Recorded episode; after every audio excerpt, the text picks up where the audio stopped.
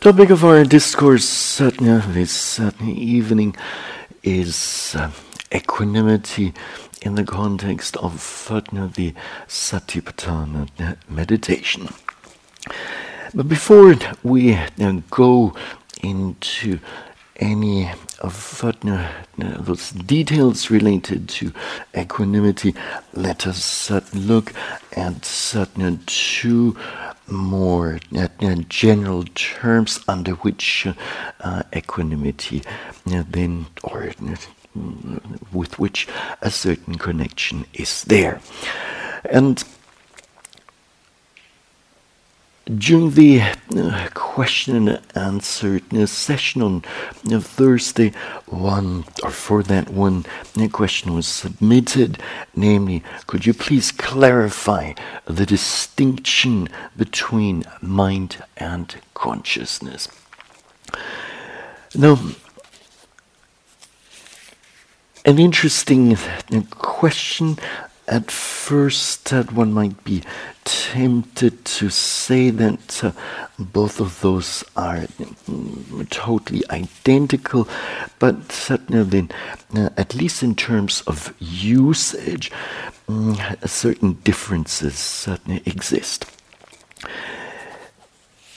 The Pali term chitta is derived from chitti, to think. The traditional interpretation of the term is that which is conscious of an object chinteti or vijanati. Actually, it is not that which thinks of an object as the term implies. If it could be said it thinks, as one says in the English language, it rains, it would be more in consonance with the Buddha's teaching. From an ultimate certain point of view, the Pali term chitta may be defined as being conscious of an object, since in you know, the Buddha's teachings, or since the Buddha's teachings deny a subjective agent like a soul.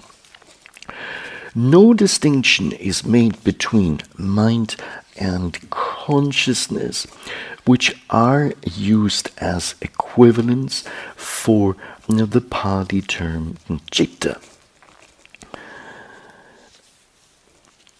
The term Chitta is usually employed in Buddhist philosophy to denote different classes of consciousness.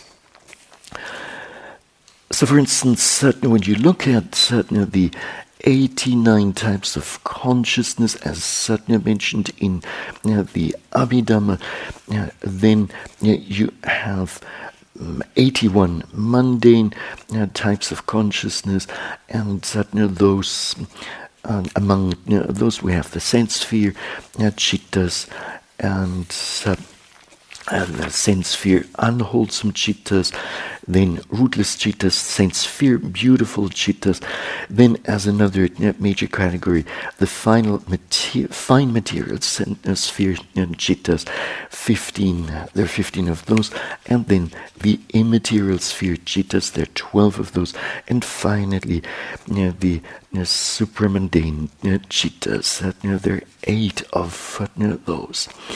So in total, uh, 89. Now,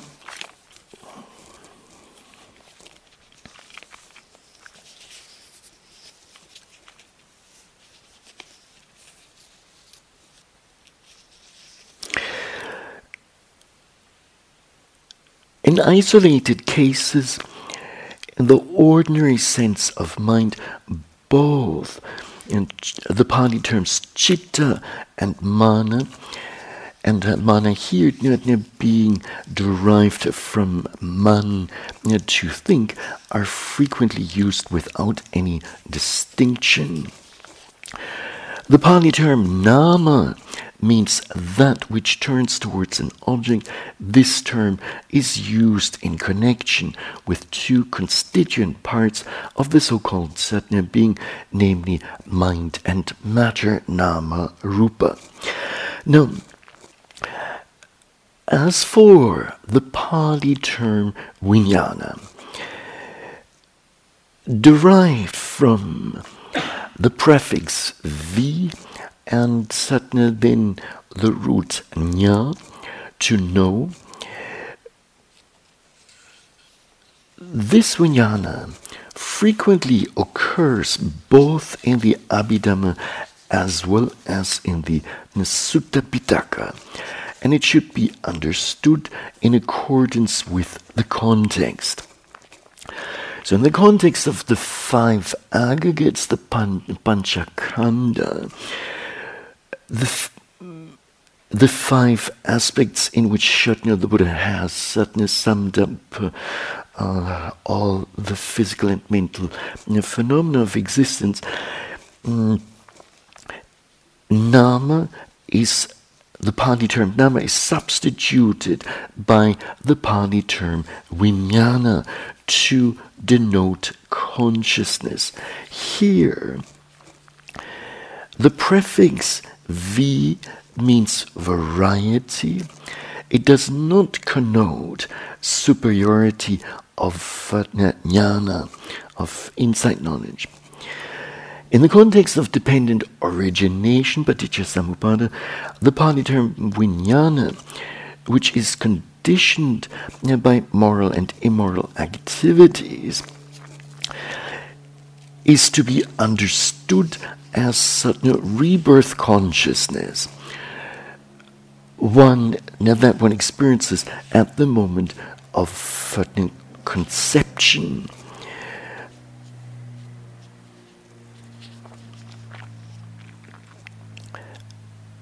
So, Patisandhi uh, uh, Vijnana. But certainly the term Patisandhi Citta also uh, is being uh, used in that context.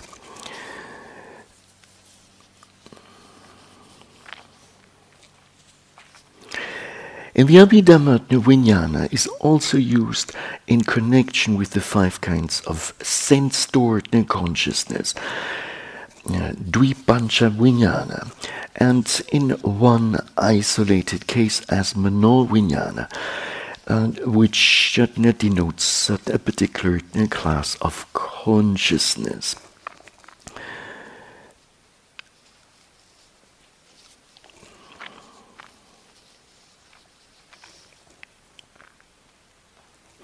In some passages in the Sutta Pitaka, so you know the basket of Fatnan discourses, it is stated whatever whatever suffering that arises is conditioned by vijnana. With its cessation, suffering ceases.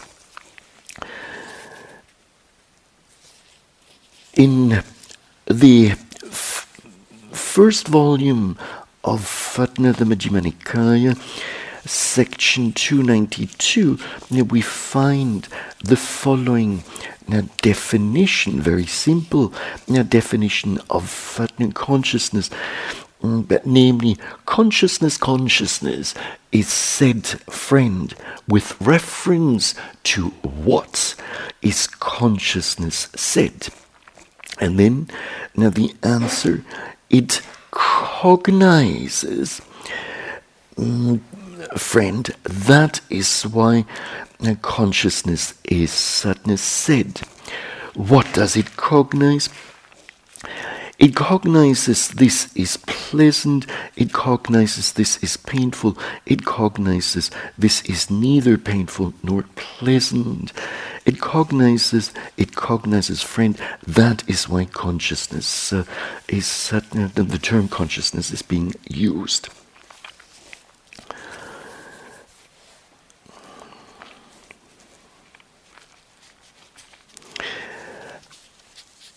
A renowned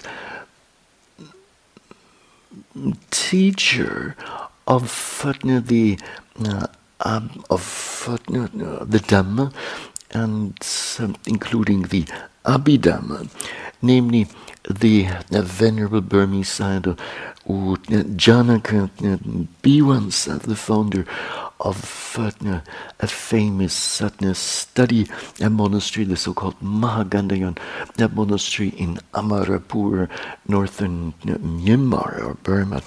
He's, he writes about Satna, the nature of consciousness. He says that which is conscious of an object is consciousness. We're conscious of objects all the time.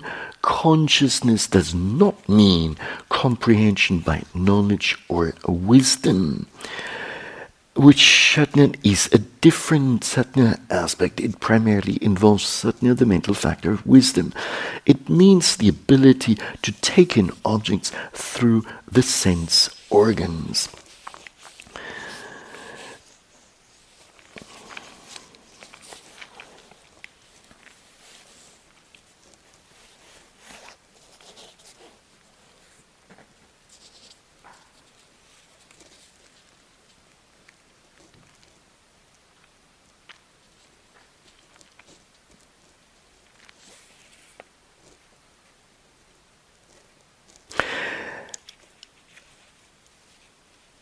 When it comes to you know, the definition of the Pali term chitta, you know, we have it's the characteristic of consciousness. Chitta is certainly being conscious of an object.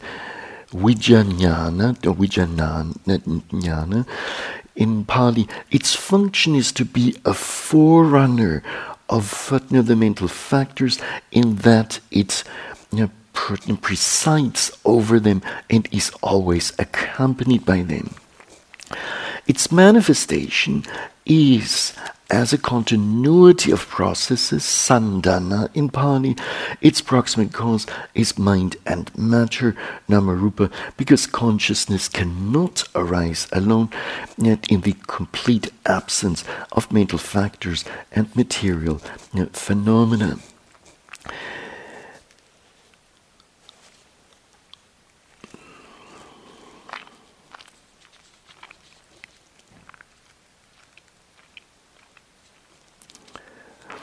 Now, the commentators have offered three definitions of uh, the Pali term uh, chitta, and those are def- and those are essentially uh, defining chitta as an agent, then secondly as an instrument, and thirdly as an activity.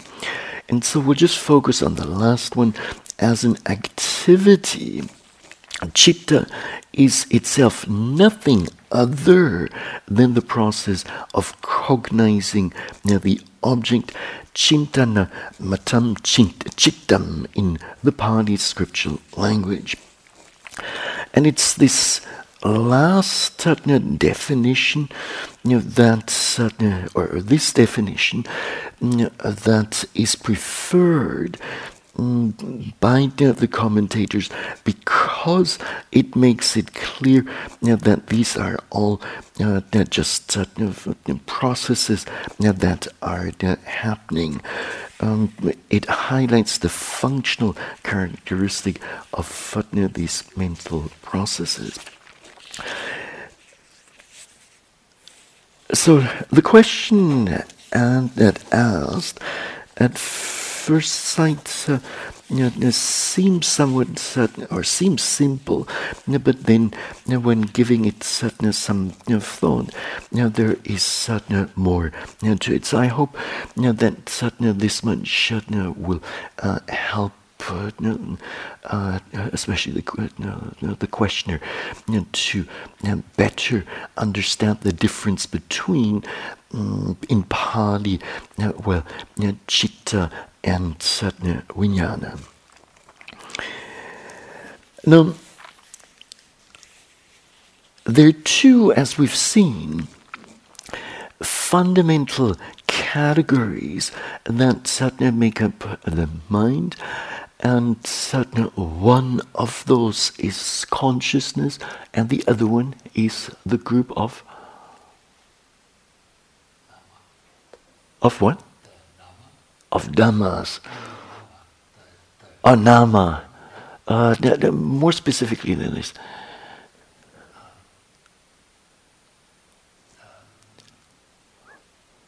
Well, yeah, there you go. So the, volitional formations, your cetasikas, and so equanimity is one of those certain volitional formations, in simply put, mental factors. So mental factors and uh, you know, then so cetasikas and satna chitta, those two uh, go together to form what uh, uh, as a whole is satna referred to as satna chitta or uh, the mind. Now,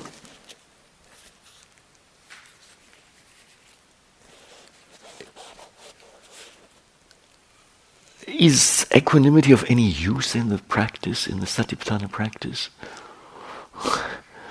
please, please answer with uh, uh, good reasoning.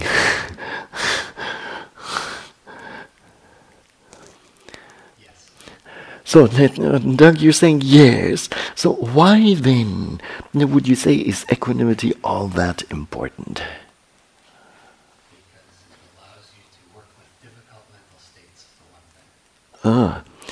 So you're saying it allows you, it allows a person to work with difficult mental states. So that's certainly already pretty good as a first answer. The answer would be more complete if we say it allows a retreatant to work. Pardon me? Uh, there you go to work with, and not on just states, you know, but uh, to work with whatever phenomena that come up. Be those des- of it, be those desirable mm, in nature or undesirable. Be those phenomena to our liking or disliking it doesn't matter. Now ordinary human beings possess a lot of equanimity would that be a correct statement? Most people don't. And uh, equanimity is a mental factor that, first of all, of course, it is present in the stream of consciousness in a latent form. However, if a person doesn't deliberately cultivated or engage in mental development, bhavana, and then equanimity does not necessarily uh, come to the foreground, does not necessarily uh, become predominant. Now,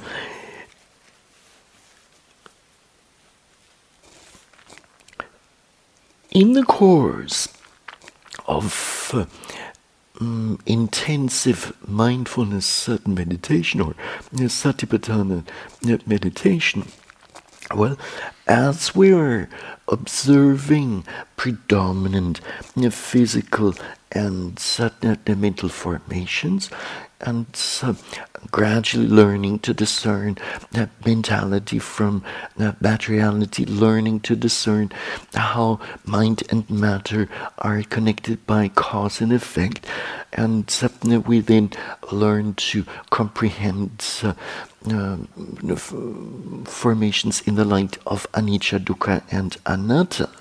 Having gained this much of understanding, then quite soon, for the first time, equanimity will come to the foreground.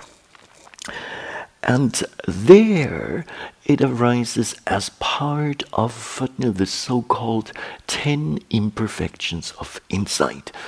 And all of you are familiar with those already. And um, among the 10 imperfections, we have illumination, we have keen, sharp, unerring knowledge. Uh, there is sadhana further uh, joy, piti, there's tranquility, passaddhi, sukha, happiness, or sense of well being, contentment. And satna then furthermore determined satna faith, adhimokkha, strong uh, effort, mm, in Pali, and then you know, mindfulness here termed in Pali as Upatthana, literally meaning establishment. And then as number nine comes your equanimity. And the last among the ten you know, imperfections is which one? Attachment. There you go. And that's a wholesome or unwholesome mental state. And it's unwholesome. Now,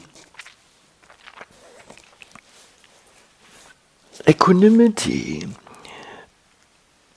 is is is occurring in mm, different ways and also being described or referred to in the texts in uh, different ways.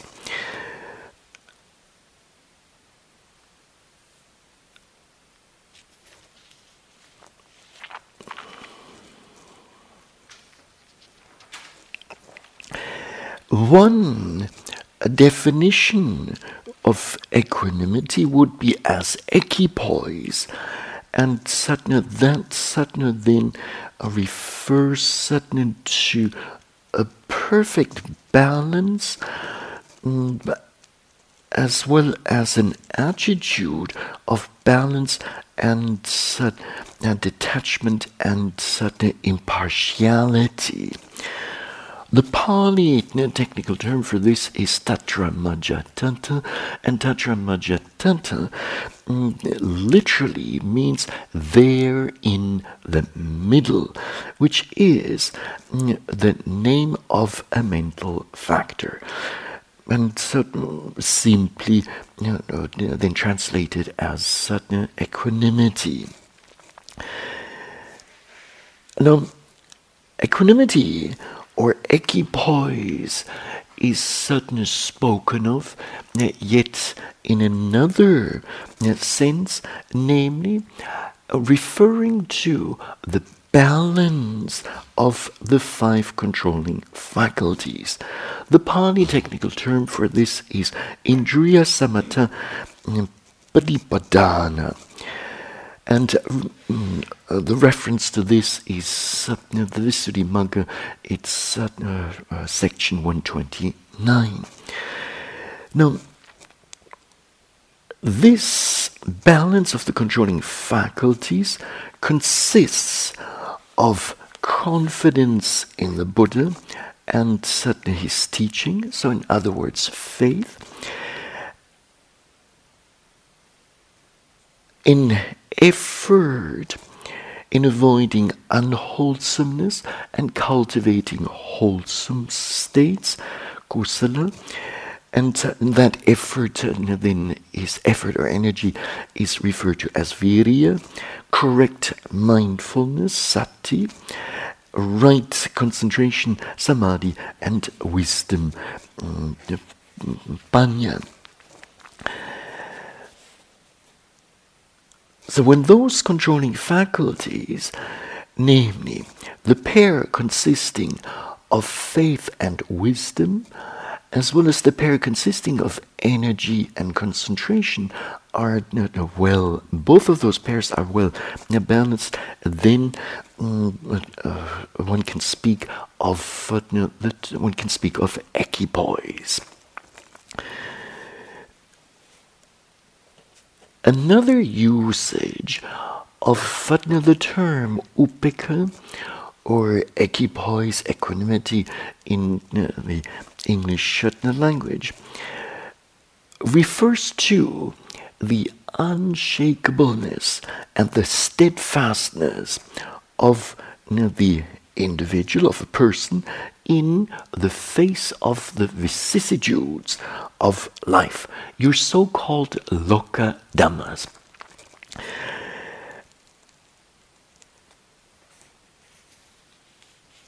And the mind certainly remains certainly totally unperturbed uh, by you know, those worldly conditions. The worldly conditions are those eight uh, worldly conditions come in know, four pairs. The first one mm, consisting of gain and loss, labha and alabha in the Pali scripture language. The second one consisting in you know, fame, honor, on the one hand side and honor, dishonor and disgrace on the other, yasa and ayasa in the Pali scripture language. Then we have blame and praise, ninda and prasamsa in Pali, and finally sukha and dukkha, namely happiness and sadness, suffering or misery.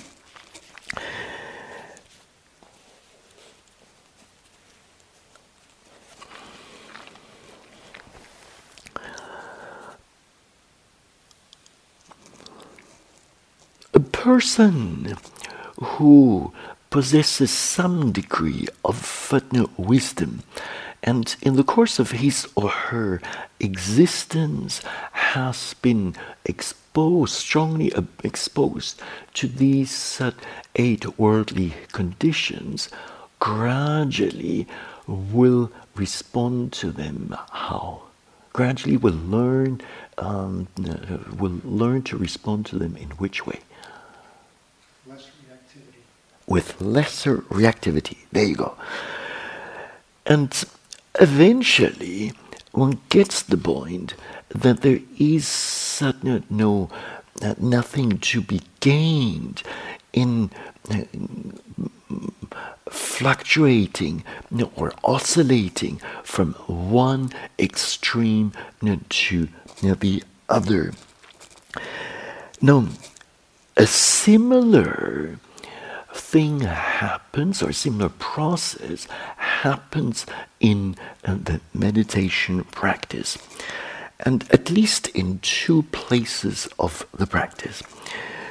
Now the equanimity mentioned earlier on as part of the uh, 10 imperfections having seen or experienced first the for physical and mental formations mm, in the light of anicca, especially dukkha and anatta, and then having experienced quite a number of, at least in essence, wholesome uh, uh, mental states like calmness and mm, mm uh, faith, etc., gradually the mind becomes equanimous about certain of those formations.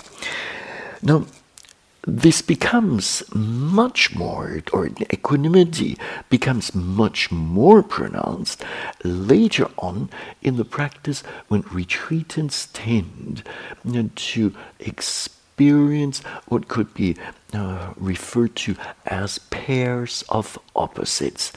Pairs of opposites, such as heaviness of the body versus lightness of the body, heat in the body versus uh, cold, sense or coolness of uh, the body, and uh, then various movements of the body versus the stillness of the body, and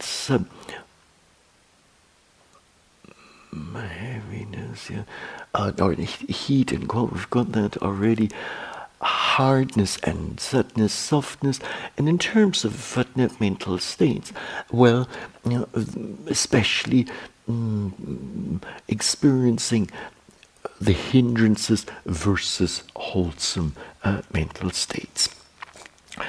Experiencing opposites such as unhappiness and happiness, restlessness and sudden calmness, distracted, distracted state of mind, mm, as opposed to concentrated state of mind, mm, a sluggish, lethargic state of mind, as opposed to an energetic state of mind.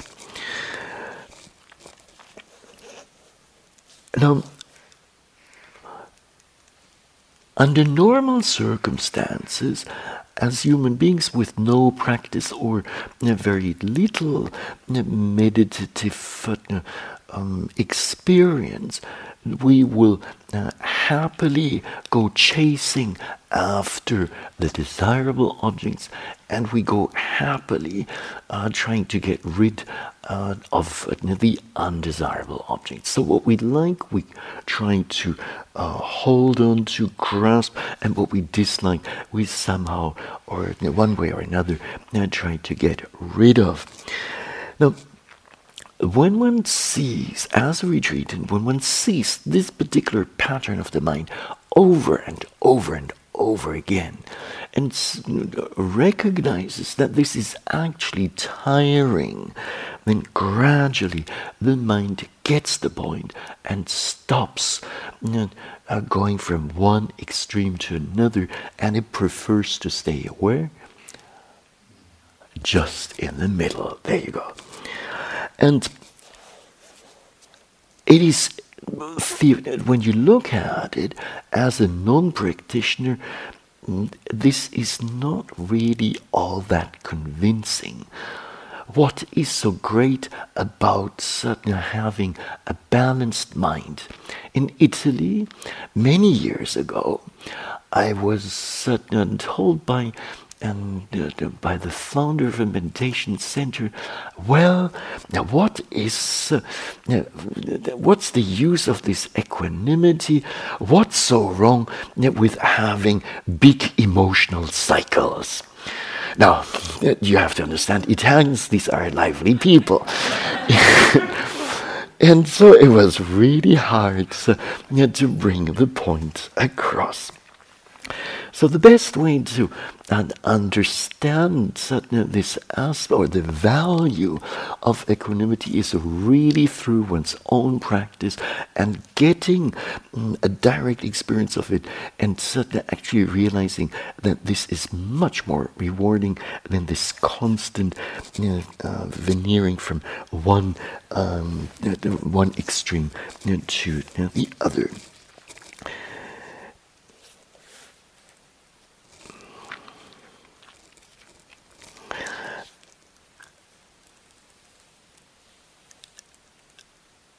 The Sutta Nipata contains a verse, namely verse 229, which then um, speaks of just that unperturbed state of uh, mind and uh, um, compares it to the so-called column of Indra, Indra Kila in the Pali scriptural language.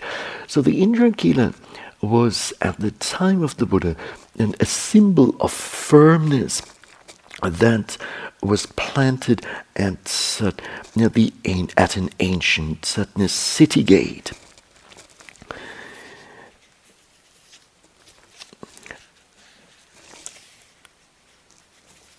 There is a Dhammapada of verse 81 that uh, in a different satna way brings across satna the same uh, essence, the same meaning. Namely, it says in you know, Pali, Selo yata ekaga no watena na sami arati evam ninda pasamsa su pandita. Er in English, as a mountain of rock is unshaken by wind, and we can add by, by snow, by rain, and so on, so too the wise are unperturbed by blame or praise.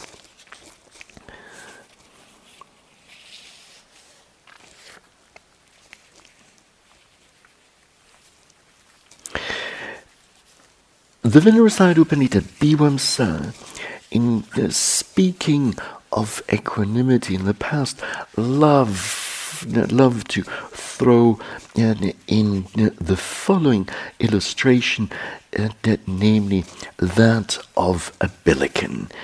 a billiken, or sometimes also referred as your tumbling Kelly. Now, it is a toy that uh, maybe you don't know the name of it, but it has um, it's a half moon shaped satna at uh, or it has a um, well a rounded bottom and usually you know there's some heavy uh, metal in there. And then towards satna the top it satna then uh, becomes satna thinner and satna thinner. When you push satna the top the tip of it in one direction and you let go of it it will do what? It will come to center. That's it. And so a person who possesses equanimity to a great extent, no matter how strong the impact might suddenly be by way of worldly conditions or mental states, whatever it might suddenly be, the, mind will naturally come back to the, uh, the center place.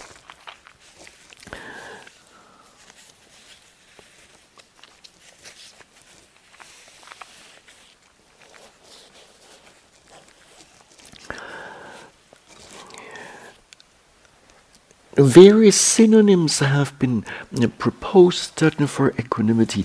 Balance of mind would be one, detachment yet another one, impartiality uh, refers to one particular aspect of equanimity. So we're impartial towards uh, human beings. We don't have any uh, preferences there and then neutrality of mind, zero point between extremes such as greed and hatred, and satna fear and satna delight, have been proposed as and a modern term for it.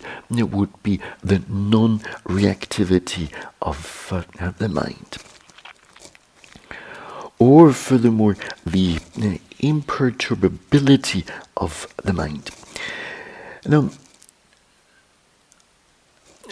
to, to make sure that you don't mm, misunderstand uh, equanimity. This is not the same uh, same thing as uh, uh, indifference or a lack of interest.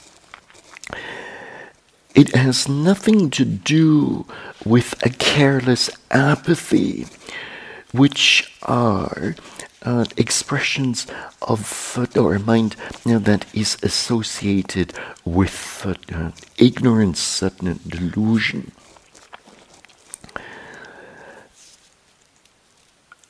Expressed positively, equanimity is mm, such that suddenly you, especially with regard to fellow human beings, that you keep your mind in a balanced state and without you throwing someone out of your heart.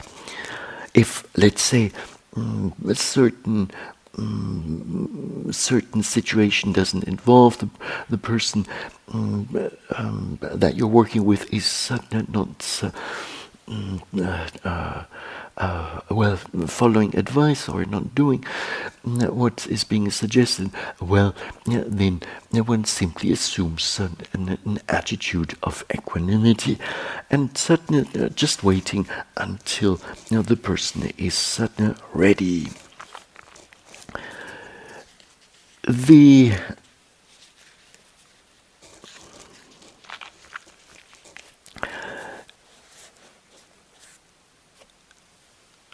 Another mm, clarification is certainly needed when we speak of uh, the state there in the middle, or there in the middleness, then this is not to be um, taken as referring to the neutrality of feeling which is an entirely different mental factor with a different uh, with different qualities.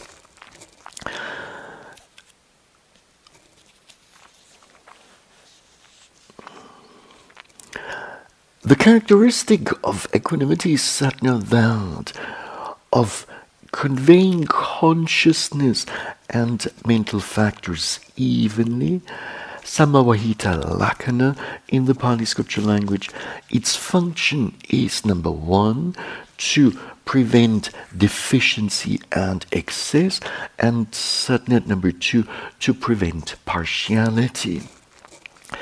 It is manifested as certain neutrality. The Venerable Sayadaw Pandita Bhikkhu of Burma uh, in the past uh, used to uh, say it keeps the proper middle. Mm, he also would say it's a state of ease and certain balance. The example that uh, he uh, would, or the illustration that he would certainly give, is one uh, from uh, Burma. There you have, different from here from the States, you have street vendors. Plenty of them, even carrying a long bamboo pole across the shoulders, both shoulders, and one big, oftentimes heavy basket hanging onto one end, and the other basket hanging onto the other end. And when lifting the bamboo pole plus suddenly the two filled baskets, at first it may seem like a very heavy burden.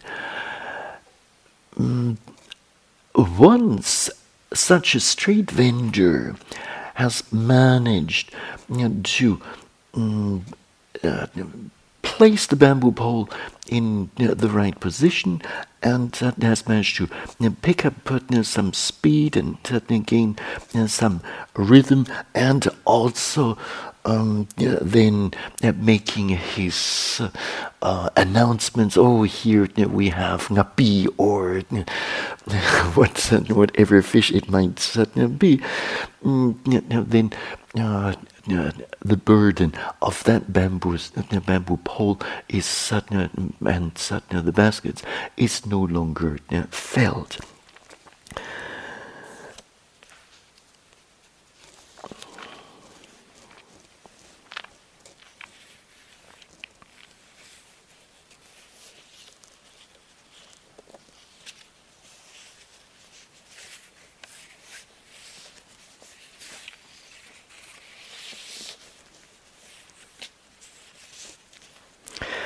Now, various kinds of equanimity are being spoken of in uh, the text.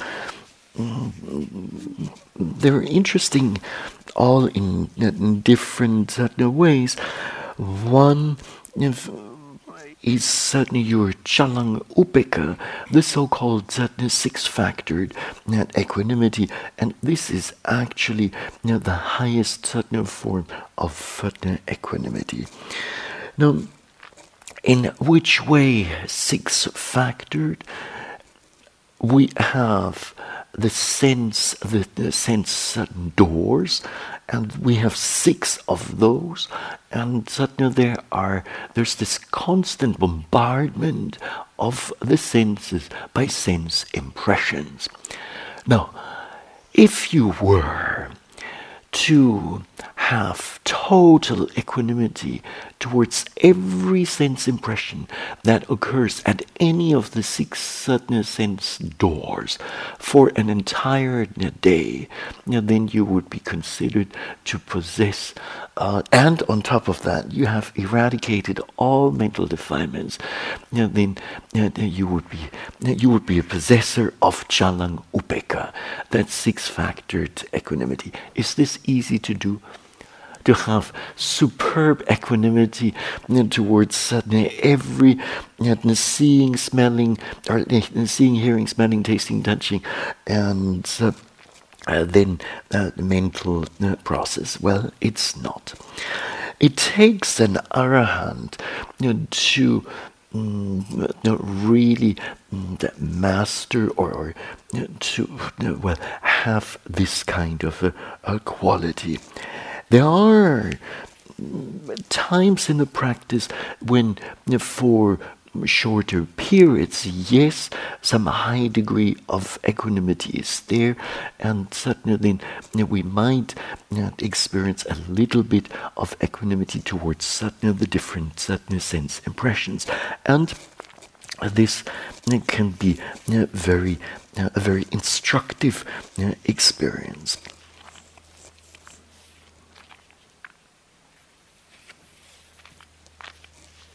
Now, other forms, just to mention, of equanimity are your equanimity as an enlightenment factor. Then we have the equanimity as a divine abiding. And certainly that, in essence, boils down to that very mental factor of Tatramajjhattata, so um, equanimity. Then there is still equanimity about formations, more completely you know, referred to as you know, the insight knowledge about uh, insight knowledge of equanimity about formations. Now that, in essence, is what it boils down to. Does it boil down to uh, you know, equanimity or something else?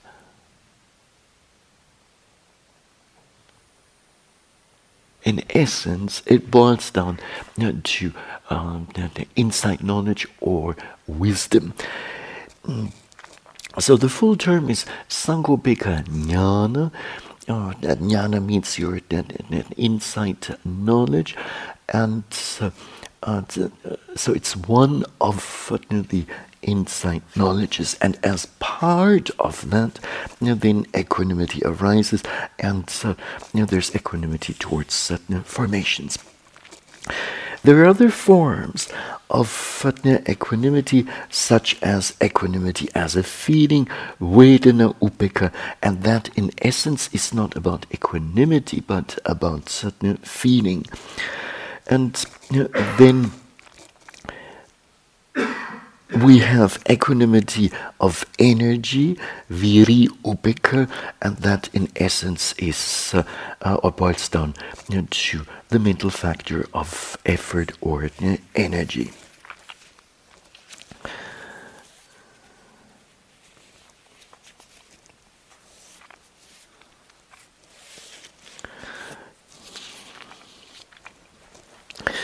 Now, for the Q&A session on Thursday, one you know, retreatant submitted you know, the following uh, uh, well statement and uh, question which I'll briefly read out to you and try to address to some extent. Could could one possibly say something or could you possibly say something about the 16 preparatory practices for insight in the Mahasi Manual of Insight? I know you can't go over it in any detail or even mention them all. Well, that's not quite correct. Now, perhaps just shorthand. And my real question is, and here comes the real question, how how to practically how to practically include in, in daily practice uh, uh, how to say how to include in daily and or uh, retreat practice. Now, I'll try to uh, clarify a few uh, points uh, here. First of all, these uh, these stages are referred to as um, insight knowledges or again insight knowledges. And you know, there are 16 in total yes they're being mentioned in Mahasi Sayadaw's uh, manual of insight that mm, in Burmese uh, is uh, given as the Vipassana Shunyikyan, and in English now it has been uh, the book has been translated and published by Wisdom Publication, and is known as the Manual of Insight. But those sixteen insight knowledges are originally are mentioned where? Visuddhimagga, that is correct. So the path of purification. So that's a, a classification of insight knowledges that Satna was written or, written, put down already many, many centuries ago. And actually, the compiler of Fatna, the Visuddhimagga, is Satna Acharya Buddhaghosa, a famous uh, compiler. He com- um, he wrote many uh, uh, valuable uh, commentaries, and uh, so in the Visuddhimagga, what he does is he takes various relevant statements uh, from uh, from the text, especially from you know the Suttanta, from the uh, discourses, and uh, puts them all together uh, in puts them into a particular you know, framework. The framework is the the course's framework is that, you know, that of uh, sila samadhi panya, namely um, virtue, then concentration and wisdom. So you've got uh, uh, major, um, several chapters uh, under those uh, uh, headings. And apart from that, you know, there's a substructure, a sub-framework you know, that's um, uh, puts up or that uh, sets up the Visuddhimagga or the, that the Visuddhimagga is uh, using, namely that of the so-called seven purifications.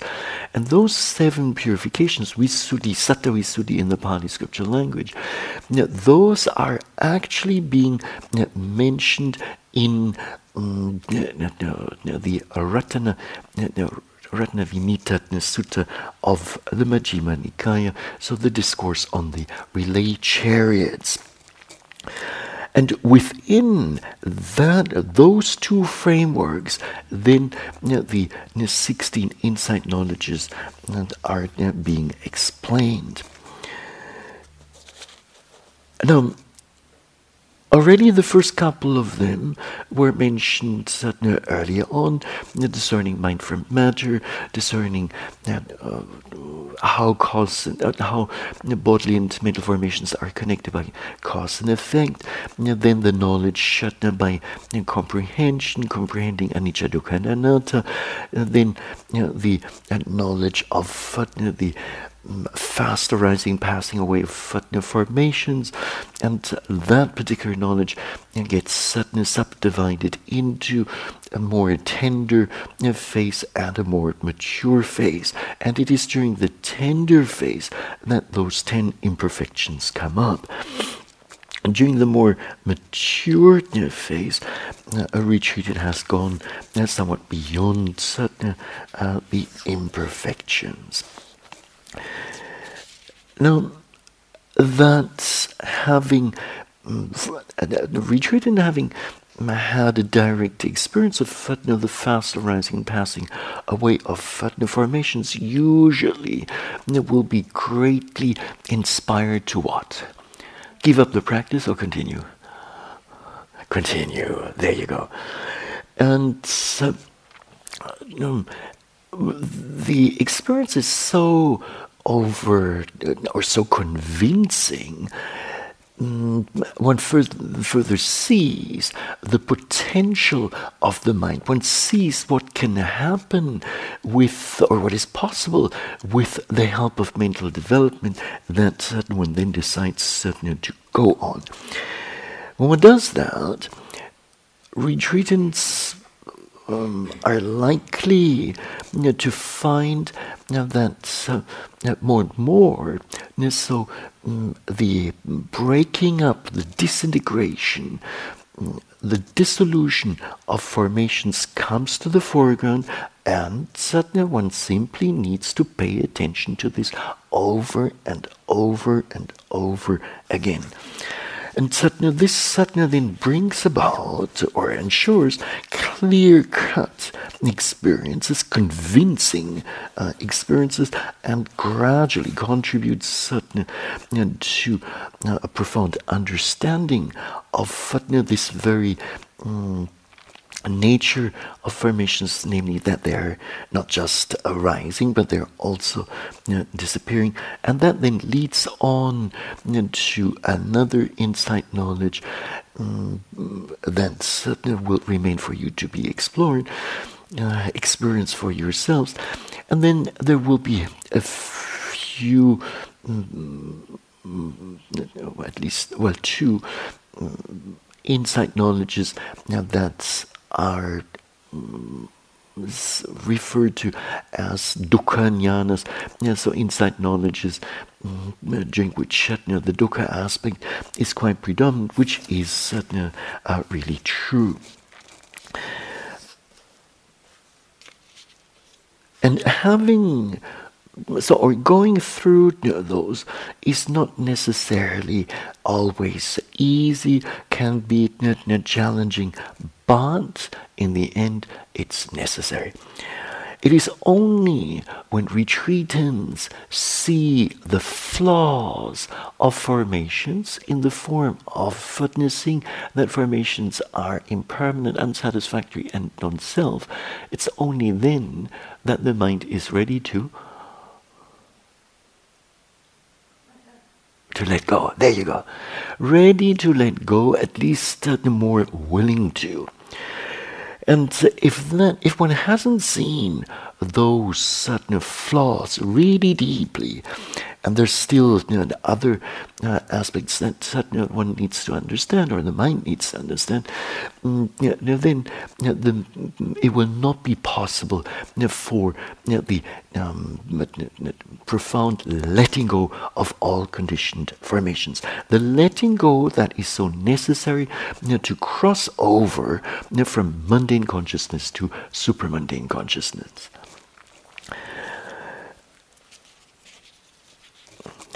Now,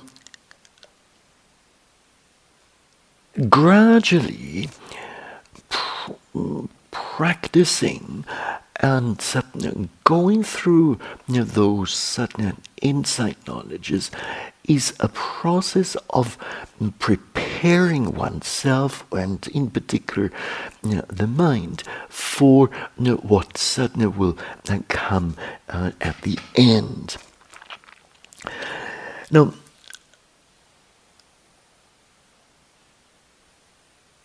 there's one point when retreatants, having seen so much uh, dukkha, I think quite uh, naturally want to be free uh, from conditioned formations and will um, seek or desire something outside of your conditioned formations. At that point, however, retreatants do know what that other thing is or not. They don't know. They don't know and they don't know what to do. They don't know how to get there. At that point, it's just a desire, mm, a mental inclination, intention, and not more, or orientation of the mind. But nonetheless, sadness still important. Now, still some further maturing of wisdom has to uh, take place. Retreatants once again have to, or once again will um, go over this vast material of uh, physical and mental uh, formations, and they come in many different uh, forms, and then see those formations in the light of anicca, dukkha, and anatta, see them in the light of uh, the, the, the, physical formations, in the light of the four uh, great uh, elements, the Mahabhutas, and understand formations in the light of the five khandhas, the five aggregates, and under different uh, aspects. And what happens suddenly there is kind of like a revisiting experiences you know, that are already familiar you know, with an, an, a goal of uh, more deeply understanding the development of uh, uh, of the practice of those, in, especially those insight knowledges. When this has been done uh, sufficiently, then the meditation will move on and uh, gradually things will become much more refined and uh, uh, gradually equanimity will come to the foreground at first it will still be pretty fragile and certainly it very much needs to be or it still very much needs to be uh, nourished and protected. And over time that equanimity will become stronger and stronger until eventually it's firmly established in the mind. And that process of firmly establishing equanimity in the stream of consciousness, as well as a number of other relevant factors, such as your seven enlightenment satna factors, and then furthermore the five controlling faculties. All of that work that gets done during the insight knowledge of uh, the equanimity about the formations. So that's uh, uh, shorthand. but certainly, please, this is just certainly giving you a sketch, and certainly for you to fill in all the details. Now, how to practically include in daily and or retreat practice. A question to you now, at home, can you sit down, close your eyes, and decide, now I want to be uh, in you know, the insight knowledge of, uh, let's say, the fast arising, passing away of formations, because it's so pleasant. Can you do like this? For the most part? Not. So you have to, you have to develop. You have to first of all see where your practice is at, and then take it from there unless uh, a retreatant is highly skilled and is uh, very well versed with all these insight knowledges, knows them in and out, and uh, has experienced them in, to, to a great extent. Mm, there is such a practice as sadhya making adhitthana, so determinations, for mm, the for particular insight knowledge. But this will work only for a retreatant who's, uh, who's got a, a, very malleable mind and whose uh, uh, wisdom has progressed uh, to some extent.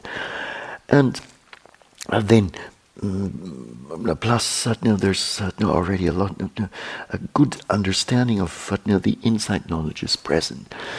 So when those factors are given then one could resolve or determine let and such and such uh, insight knowledge arise mm, and only that insight knowledge nothing other nothing below nothing uh, beyond it. And then one observes objects as they come along, and sure enough, then just that particular insight knowledge comes up. And one could even spend a day or two or three days in that particular insight knowledge. When you do that, you get a really in-depth understanding of those insight knowledges, and then it will be really easy to uh, to know where you where you are. Uh, so at that point, point you don't need uh, your uh, what is it? Google Maps anymore. Google Vipassana Maps anymore. You've got that map in your head.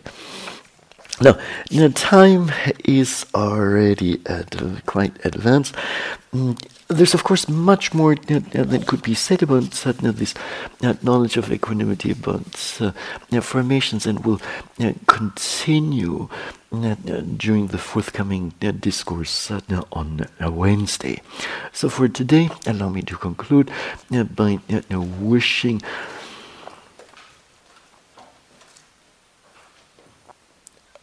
whatever comes up in your practice, if you can manage to uh, muster some um, muster some equanimity and satna then meet uh, uh, that formation, those satna formations, with as much equanimity as possible.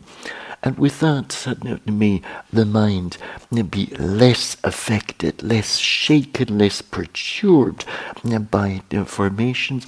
May equanimity grow in leaps and bounds, and together with the remaining enlightenment factors, contribute to the realization of the noble path of stream entry within this uh, very retreat here at the Forest Refuge in Barre, Massachusetts. And this is it.